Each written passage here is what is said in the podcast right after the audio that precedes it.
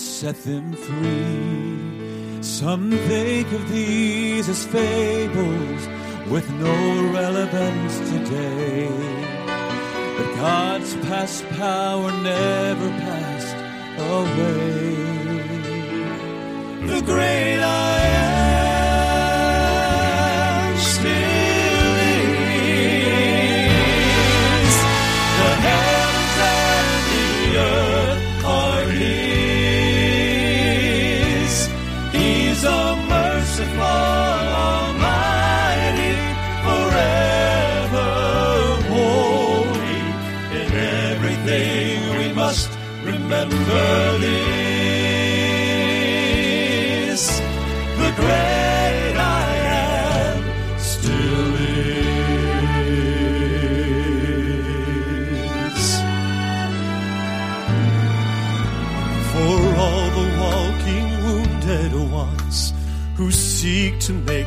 right. For stranded souls in darkness who long to see the light. Oh, for those who tread a troubled road and feel they can't go on.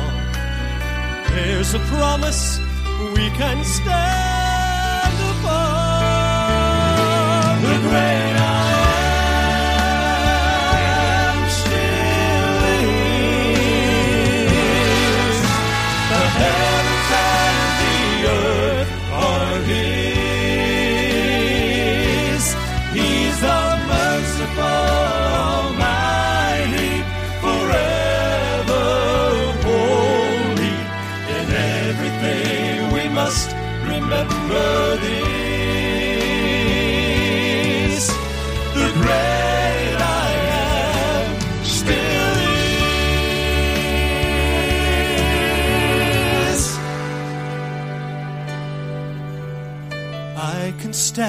in every test. Great I am still is. I could lose it all and still be blessed. The great I am still is. I'm a sinner saved by grace because. The great I am still is. Oh, but I'm not today what I once was. But the great I The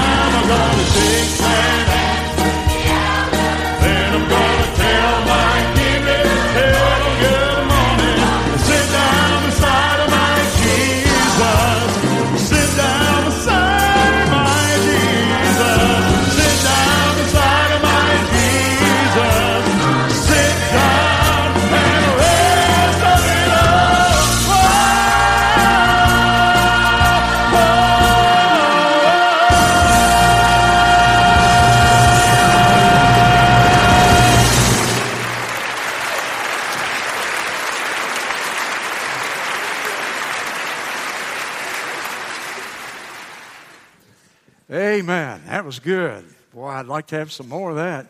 Some of y'all just ain't got much religion, though. I was watching you. I don't know what it would take to get a smile out of you. You think you come to church, you got to sober up. In the sober way, not the other way. And um, I wish you'd get enough religion you could get blessed real good every now and then. But, you know, you don't have to overdo it. But we don't want you rolling down the aisle. But for heaven's sake, loosen up and enjoy it, huh? We are going to heaven one of these days. Might as well act like it's going to be a good ride, huh? Amen. That was good. First John in your Bible this morning, please. First John chapter number 1. First John chapter 1, the subject today is the sins of God's children. In other words, the sins of the Christian. The sins of God's children. And uh, would you stand with me as we read God's word? First John chapter 1 and verse 7. I'll begin reading. 1 John 1 7. Follow with me in your Bible. But if we walk in the light as he is in the light, we have fellowship one with another. And everybody read the next phrase together. And the blood of Jesus Christ, his Son, cleanseth us from all sin. A double L, all sin. How many sins? All sin. If we say we have no sin, we deceive ourselves, and the truth is not in us. If we confess our sins, however, he is faithful and just to forgive us our sins and to cleanse us from how much unrighteousness? All unrighteousness. And if we say we have not sinned, we make him a liar, and his word is not in us. Now, a page or so over, chapter 3 and verse 4. Whosoever committeth sin transgresseth also the law. And here's a definition of sin God's definition of sin. For sin is the transgression of the law. Say that with me. Read that phrase. Sin is the transgression of the law. Heavenly Father, fill me with your Spirit again, I ask, and stir the hearts of your children as I speak primarily to them. In Christ's name, amen. And you may be seated. The Bible says there in 1 John chapter 1 and verse 8 that we all sin. We all sin, but that the blood of Jesus Christ cleanseth us from all sin.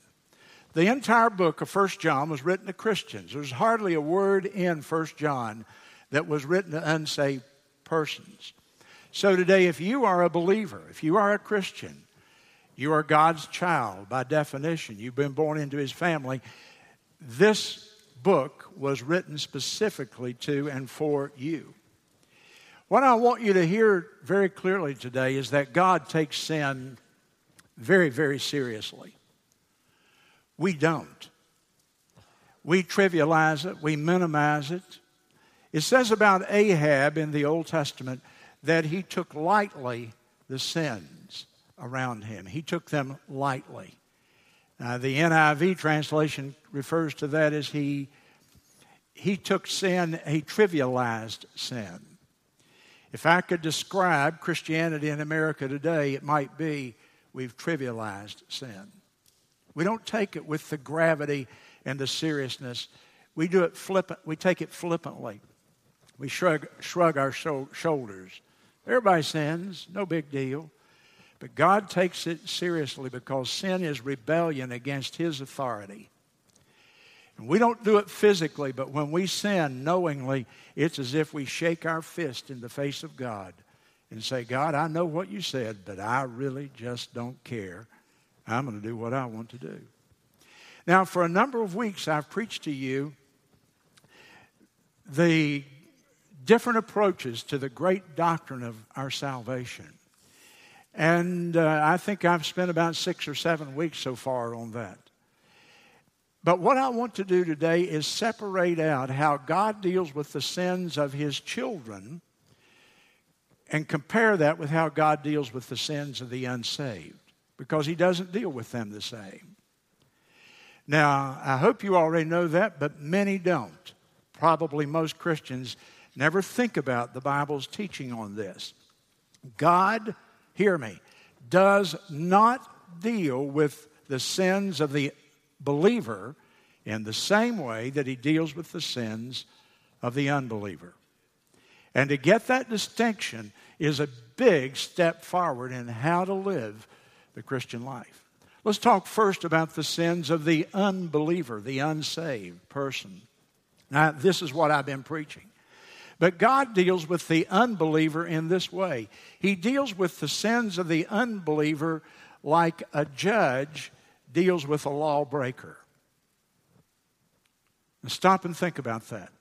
God deals with the sins of the unsaved person in the same manner that a judge deals with someone who has broken the law.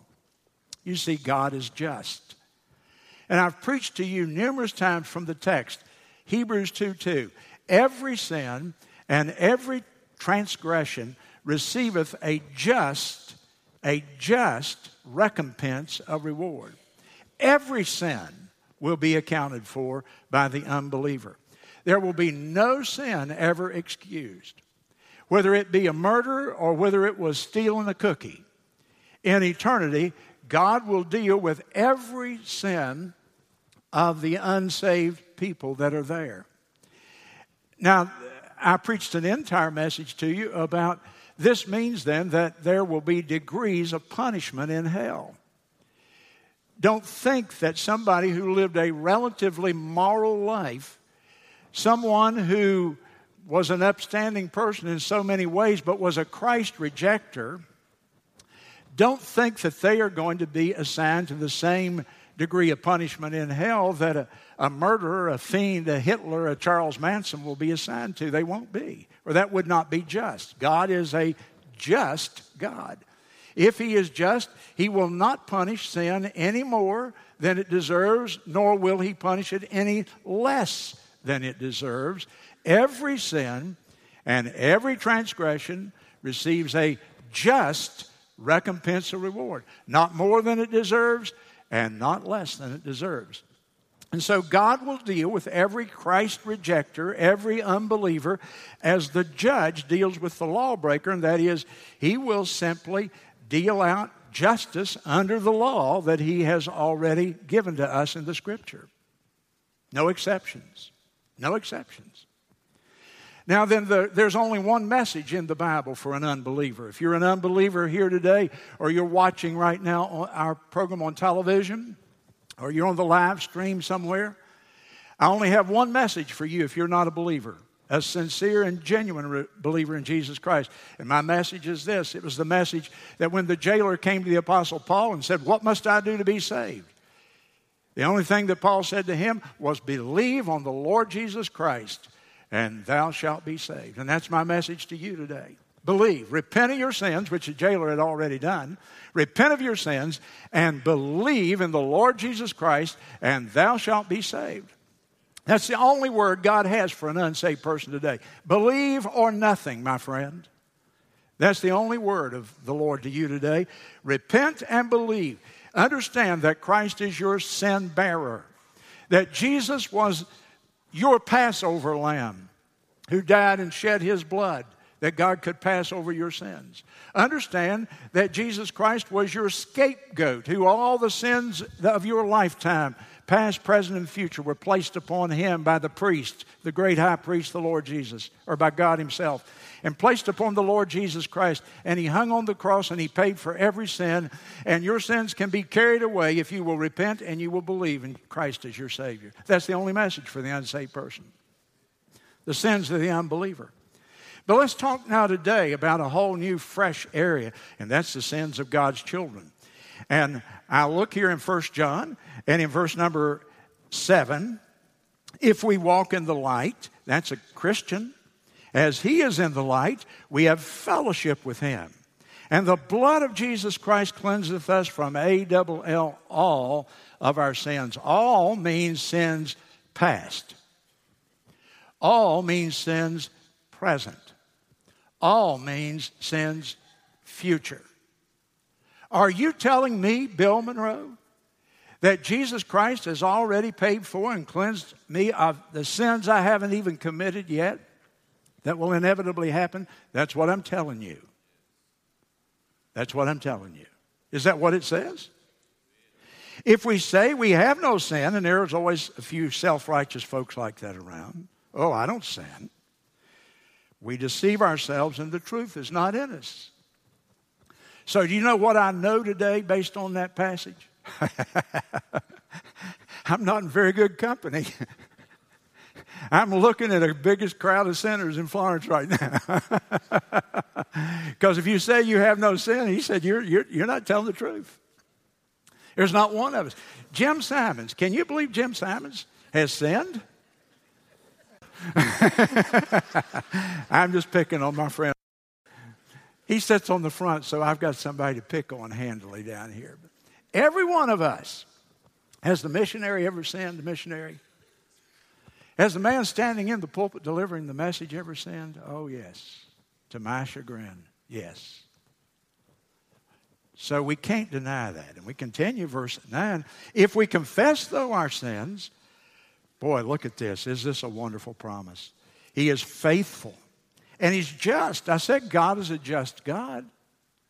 Well, He's just in dealing with sin, in punishing it, but He's also just in forgiving it. Isn't that wonderful? He is just to forgive us all our sins and cleanse us. But another reminder if we say we have not sinned, why, we're calling God a liar, and that's a serious thing, isn't it? The sins of God's children. Now, quickly, go with me, keep your finger in John, but Romans, if you will. Go the book of Romans with me, chapter number 6. Romans 6. And here are some startling verses when you begin to think about them deeply. Romans chapter 6, verse number 1. What shall we say then? Shall we then continue in sin, knowing that Jesus has paid for all of our sins in order that grace may abound? God forbid strongest term he can use. No, we can't continue sinning that God may heap up more grace. How shall we that are dead to sin live any longer therein? And I want you to notice those words, dead to sin, because the Bible says that the Christian is dead to sin. Say that with me dead to sin. I'm dead to sin if I'm saved. You're dead to sin if you're saved and you're a believer. So, what does that mean? Here's what it is Christ, when he went to the cross, he was there as my substitute. He hung there in my stead. He was punished for my sins, and God took all of my sins, past, present, future, and He placed them upon Jesus Christ who died, paid the ultimate death penalty for my sin. Now, in the mind of God, or to say it like this, God looked at the cross and he not only saw his son there, he saw me there. He saw you there if you were a believer because Christ was there as my substitute, in my stead. He died in my place. And so God says, I so identify a believer with the Lord Jesus that it's as if I have already died for my sins in Christ. Now, here's a truth it's a principle. Think with me logically. Once a person is dead, then the law has no more claim upon them. Nobody is going to go and charge a corpse with an offense. If I'm dead, I'm not going to be charged with any more offenses. There's a funeral home next door. I never have seen a deputy sheriff ride over there, walk in, and drop a warrant in a casket. Why? They're dead.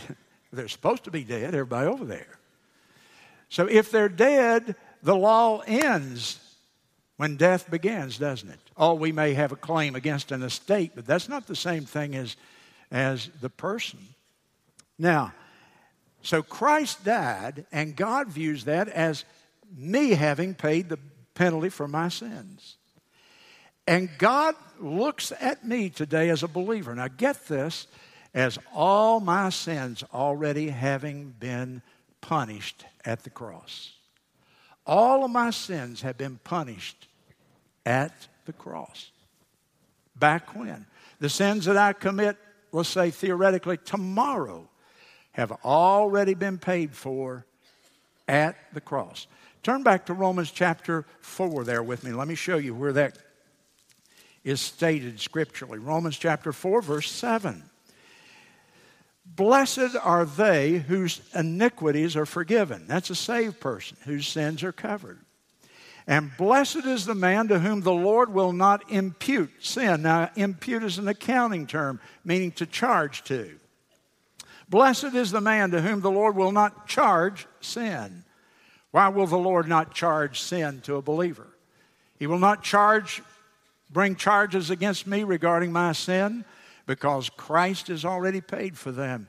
And that is the basis for my love for the Lord Jesus Christ. Keep your hand right there in Romans, if you will, but turn with me, please, also to the book of Fir, uh, to First Peter, chapter two, because it's such an important teaching. I just I, I, I want to make sure, and my time is short, but I really want you to get this. First Peter, chapter two. Then we're going back to Romans.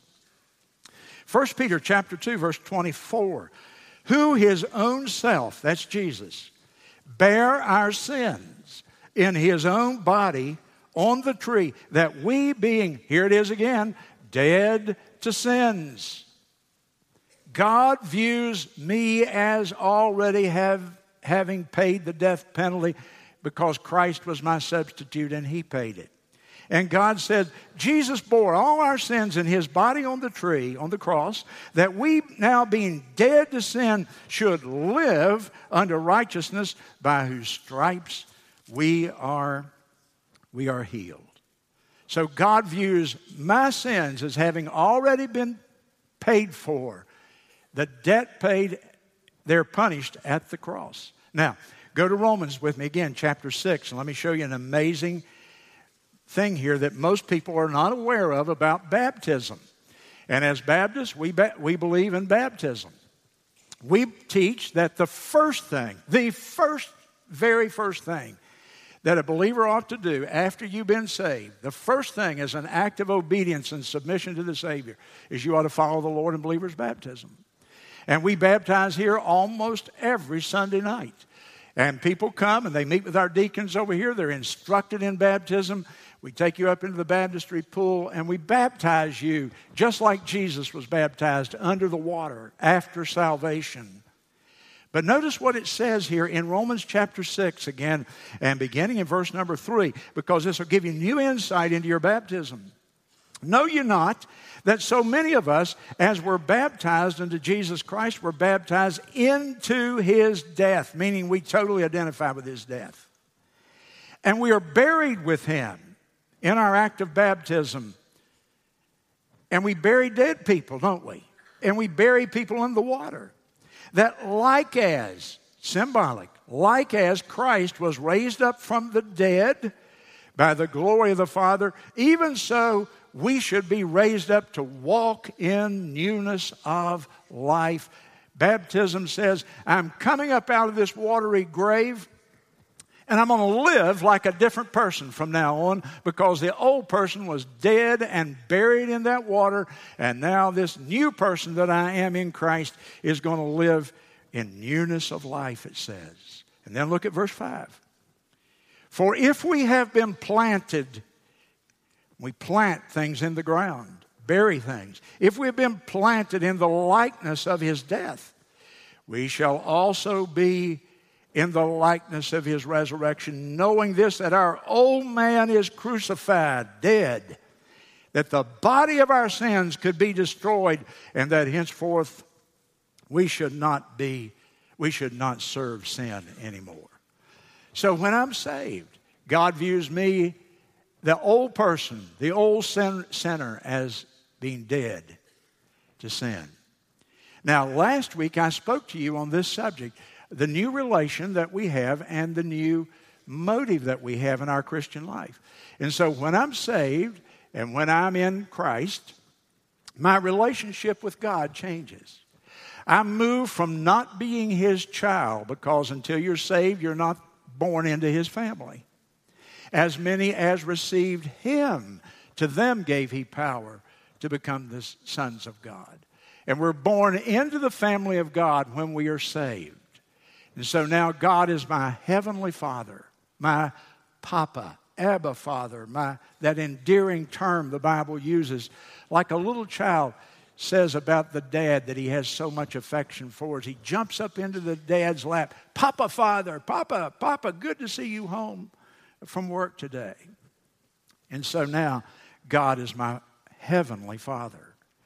And that means something else too in this new relationship. It means that if you're saved, you and I are brothers and sisters. That there is a family issue here. And that I am to love you and care for you like I would my earthly brother and sister, maybe even more so in some ways. And so I have a new relationship once I'm saved. God is my Father. That, is, that relationship is established just like it is in the birth of a baby. A baby's born into your home, and the relationship is there, and it's sealed and it's permanent, and the baby will always be your child. And you, that baby could disgrace you. That baby could go into some horrible kind of sin and ruin the family name. You could even say, I'm taking you out of my will. I never want to see you again and disinherit the child. But you know what? There's still your child. That relationship cannot be broken. Now, the fellowship can be broken. You, you won't have very good time together, but the relationship is absolutely permanent. And when you're born into God's family, He is your Heavenly Father, and He always will be your Heavenly Father. That relationship is established. Now, however, I have a new motive. And my motive now is not fear of God. I'm not cringing, saying, oh, I don't want God. If I sin, God's going to, He's going to get me. No, no, no. You don't understand the Christian life. No, if I sin, I hurt my Father. And He may have to take action to deal with my sin, but He loves me. And He's not out to get me if I don't keep His laws perfectly. He's going to deal with me in grace. He's going to deal with me in mercy because I'm His son, I'm His child. And He loves me. And so now my motivation is not a cringing fear of God that I'm going to displease Him. My motivation now becomes gratitude. Thank you, Lord, for saving my soul. What an ingrate. What in the world if I would take His gift of salvation and then say, I want to go to heaven and use you for my ticket for my fire escape, but I don't intend to live for you. What, you, what would you think of a person like that?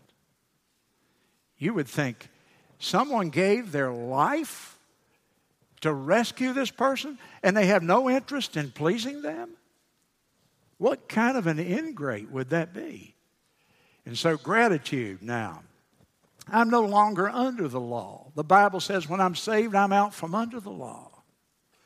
I'm out from under the Ten Commandments law, but there's a higher motivation comes into my life now based on my love for the Lord, based upon Him extending His grace, based upon the fact that my Heavenly Father, I don't want to hurt His heart. I want to please my Heavenly Father. I told you last week, I remember this. My mother was, I guess I loved my mother more than anybody I've ever loved other than my own wife.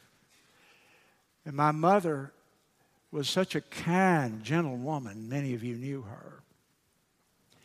And the worst thing that could ever happen to me is I could do something and it would displease mother.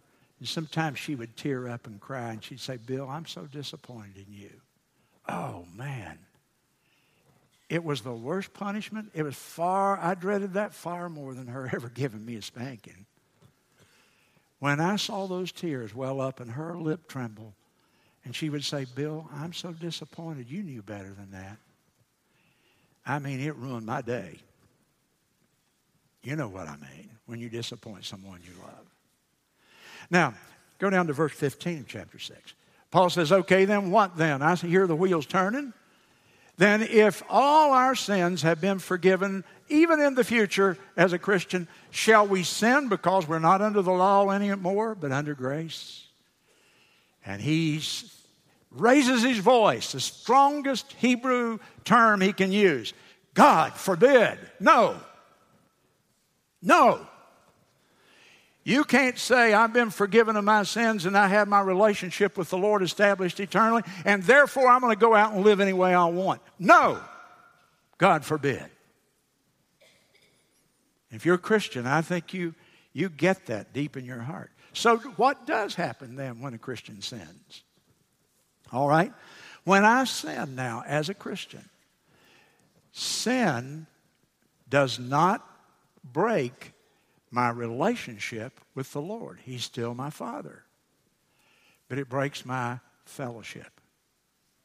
And it puts a wall between us because God hates sin. God hates sin. And so my fellowship with Him is broken. And if I'm truly saved, I sense that in my spirit and in my conscience.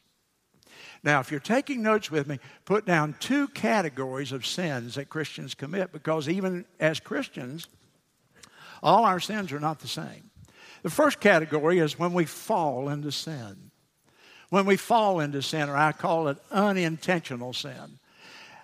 I'm going through my life today. I, I even had my Bible time and my prayer, but something came up and I got focused in the wrong direction. Temptation comes in, my flesh goes after me, the devil is after me, and in some way I commit a sin of word or thought or deed. It's unintentional. I didn't plan on doing it, I hadn't been warned about it. I fell into sin. Those daily things, that thought that comes across your mind when maybe a lustful thought when you see a person of the opposite sex. Or maybe it's a Maybe it's you fibbed a little bit. You kind of shaved the truth in a conversation with somebody. You exaggerated it or whatever.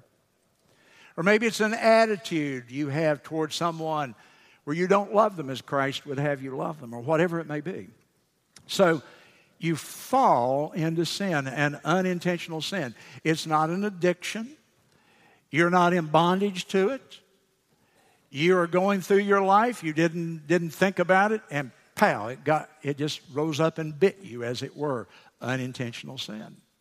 You give in to temptation. It can be a word, a thought, or a deed.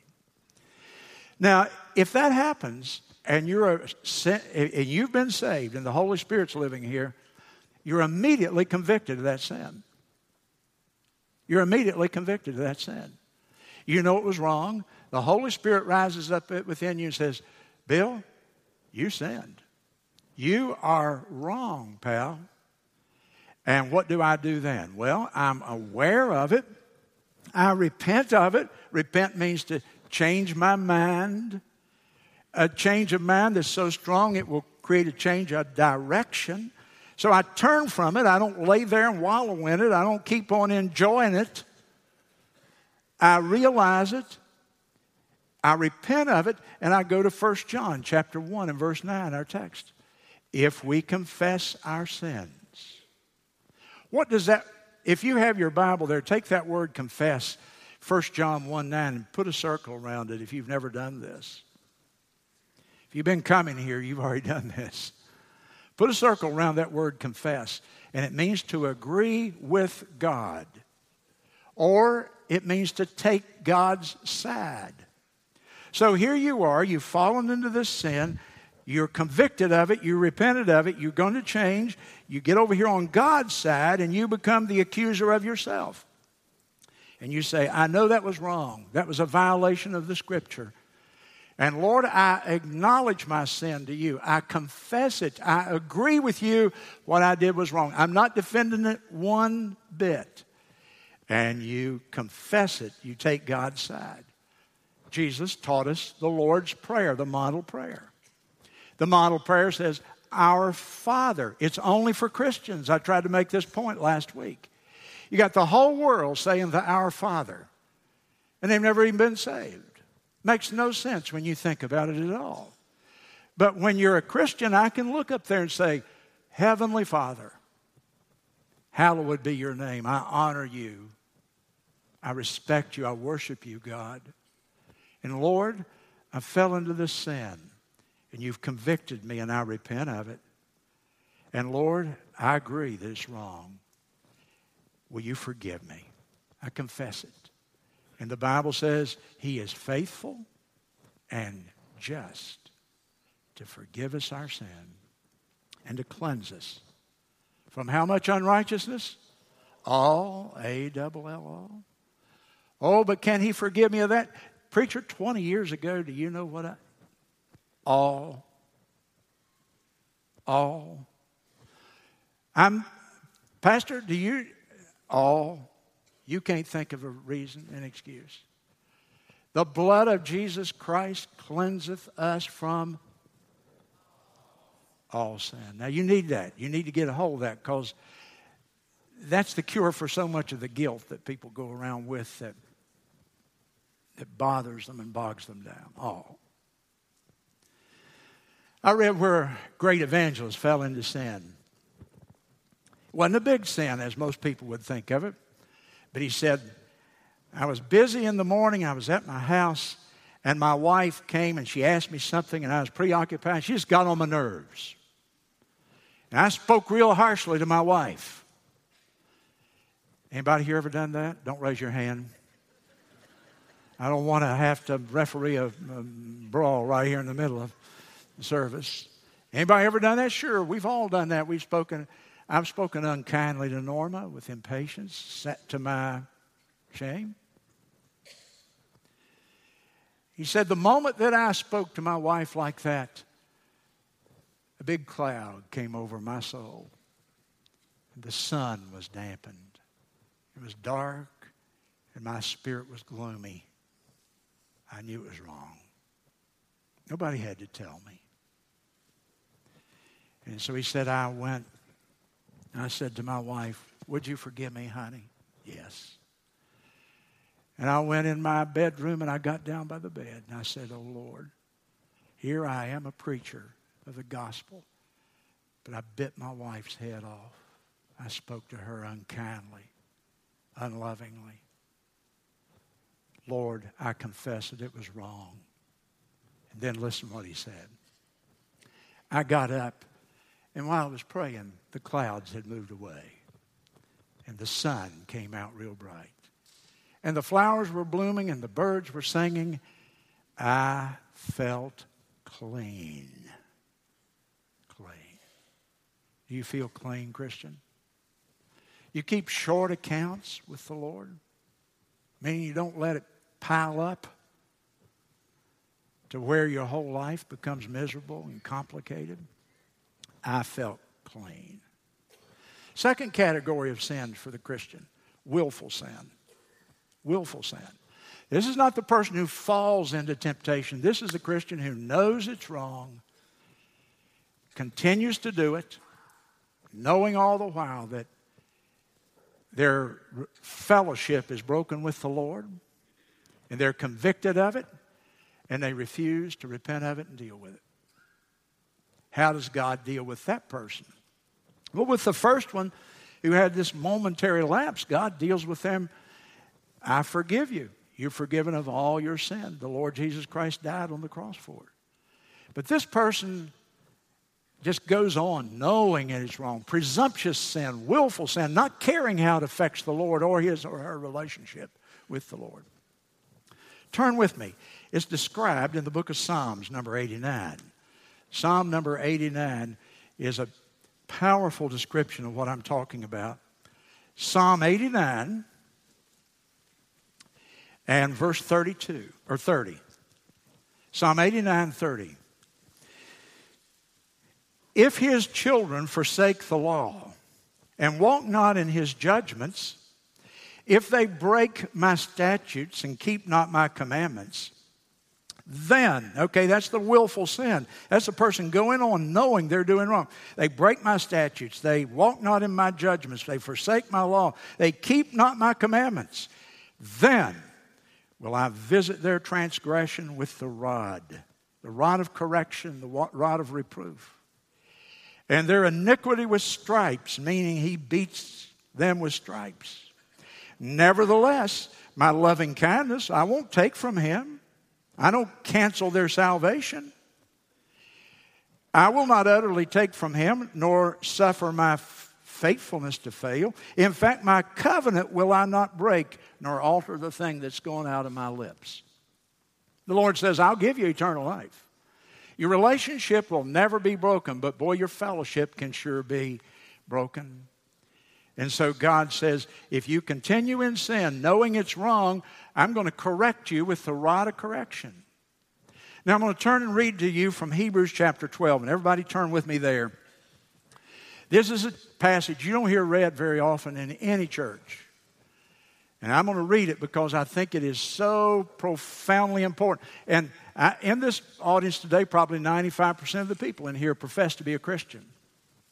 Now, if you're a, if you're a professing Christian and you believe the Word of God, and, you, you, and the two are synonymous, you can't be a Christian not believe the Word of God. This is one of the most solemn verses or passages in all Scripture. And so read it with me. Hebrews chapter 12 and verse 5. Have you forgotten the exhortation which speaketh unto you as unto children? My son, see, that's the children of God. That's God's, the sons of God. My son, Despise not the chastening, correction of the Lord, nor faint when you're rebuked of him. For whom the Lord loveth, he chasteneth. He doesn't do it because he hates us, he chastens us because he loves us. And he scourgeth every son, every. Not a single Christian is without correction. And if you endure your chastening, God dealeth with you as he does with a son, not an unsaved person. For what son is he whom his father never spanks him, never punishes him, never chastens him? But if you are without chastisement, if you can sin and get away with it, whereof all are partakers, chastisement, then are you bastards and not sons, illegitimate. You're a false professor by definition if you can flagrantly, willfully go on in your sin and not have the chastening hand of God upon you. Now, you don't hear that kind of talk in this church much. Some of you hear that every week, but you don't hear that here. But that's a legitimate use of a, of a word that we don't use often. But I think that's one of the most solemn things in the world. You know why I know I'm saved? It ain't got nothing to do with being a preacher. It's because I can't sin and enjoy it. That's why I know I'm saved. Boy, I got a lot of blemishes and, and flaws, but I can't sin and get away with it. Wow, my conscience eats me up. And the clouds come over. And the gloom sets in until I deal with it the way God wants me to deal with it. I read the same passage. Follow with me in your King James, and I'm a King James person, but occasionally I use my Amplified Bible because it simplifies it. Begin in verse 5 with me. Have you completely forgotten the divine word of appeal and encouragement in which you are reasoned with and addressed as sons? My son, don't think lightly or scorn to submit to the correction and discipline of the Lord, nor lose courage and give up and faint when you're reproved or corrected by him. Verse 6 The Lord corrects and disciplines everyone whom he loves, and he punishes, he even scourges his sons whom he accepts and welcomes in his heart to his heart and cherishes. You must submit to and endure the correction for discipline. God is dealing with you as with sons. For what son is there whom the Lord does not thus train and correct and discipline? And if you're exempt from correction and left without discipline, in which all of God's children are, share, then you are illegitimate offspring. You're not a true son at all. Moreover, we've had earthly fathers who disciplined us.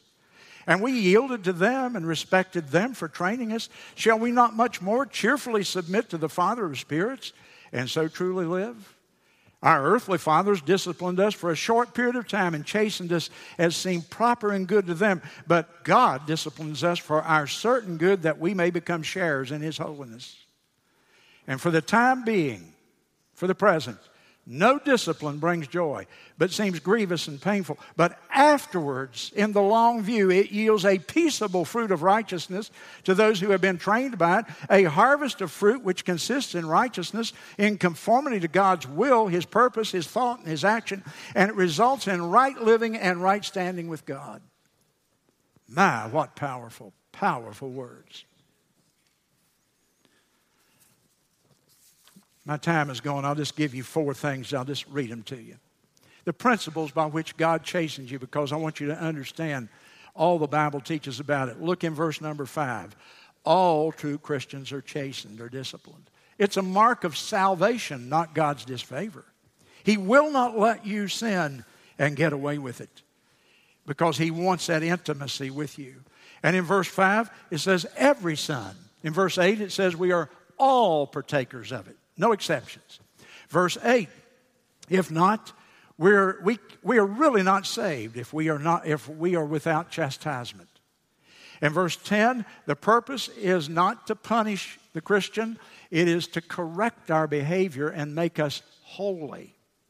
Number two, God's corrections are always appropriate. He doesn't spank us too gently nor too harshly, it's just. If it's a small sin, then the chastisement may be a gentle correction. But do you know the Bible even has this horrible warning? It talks about the sin unto death, that it's possible for a Christian to commit a sin that God will even remove that person from the walk of the living and take them to heaven. Number three, all suffering is not chastisement. So I'm speaking to someone today and maybe you're a person who has, uh, you've found out you have cancer or you, you've lost a loved one or whatever. Don't immediately assume that's chastisement. If it's chastisement, you know the connection. The Holy Spirit will let you know that. And lastly, this doctrine prevents the abuse of grace. In the book of Galatians, chapter 5, it says, Don't use your liberty as an occasion to the flesh. And boy, that is a series of messages in our world today. Because many people, all they talk about is grace, grace, grace, grace, grace, grace, grace. We even have a name for it now. We call it the hyper grace movement. And by that I mean we don't take sin seriously at all. We just blow everything off. Well, God's grace takes care of that. No, if you understand what the teaching is of God's chastisement, you're not going to go on piling up sin because you know that God will give you a whooping, as my daddy used to say. He will chastise you to bring you back and to help you to live a holy life. He's more interested in your holiness than he is your happiness. God is more interested in you being holy than he, he is you having all the things and toys that you want in life because He loves you. Our heads are bowed. You've heard the message this morning now on how God deals with the sins of his children. In our society today, we take sin very lightly. But God does not take sin lightly, as I've just described. And yet, it's clear from reading the Bible that God does not deal with the sins of unsaved Christ rejectors in the same way that He deals with the sins of His children. Now, if you're one of God's children, and as I've spoken to you this morning, you've heard from God's Word how that your sins stand between you and the Lord. And your fellowship is broken. And you can look back to the days as a believer when you really lived for the Lord and you served Him. And when you had a closeness to Him that is gone. Well, I'll tell you, I know the problem, though I don't know you personally. The problem is sin has come in. And if you will humbly repent of that sin, and confess that to the Lord Jesus today, your fellowship will be renewed. Like the illustration I gave in the message, the clouds will break away and the sun will shine, and you'll have this sense of being clean and pure again in your relationship with Him. I hope that you'll do that as a Christian who is away from the Lord.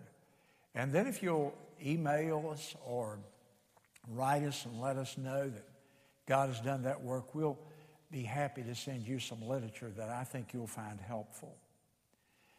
Now, there are also people listening, I'm sure. You've never come into that relationship with the Lord Jesus Christ that I've spoken about. In fact, right now, you're not in his family because you've rejected his son, the Lord Jesus.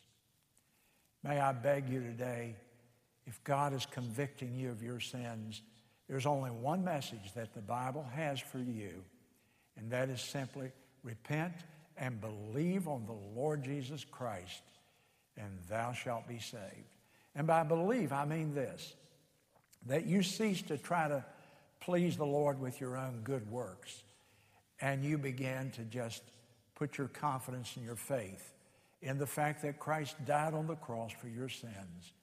He was buried in a grave and he arose again for your justification. And today, if you'll just say, turn to the Lord and pray and ask him to cleanse you and tell him you're putting your faith in him, you're no longer going to trust in what you can do. You're going to trust in what has already been done by the Lord Jesus Christ. And if you do that, he'll save you. And when you do that, Again, please contact me through the information on the screen. And we want to help you in your Christian life. We'll send you some literature that'll help you begin your Christian journey. Thank you again for watching today. May God bless you and give you a good week until we see you again here on the Baptist Temple Hour. Thank you for tuning in to this week's edition of the Baptist Temple Hour. If you would like a copy of today's program, send your request and payment to the Florence Baptist Temple. P.O. Box 12809, Florence, South Carolina 29504.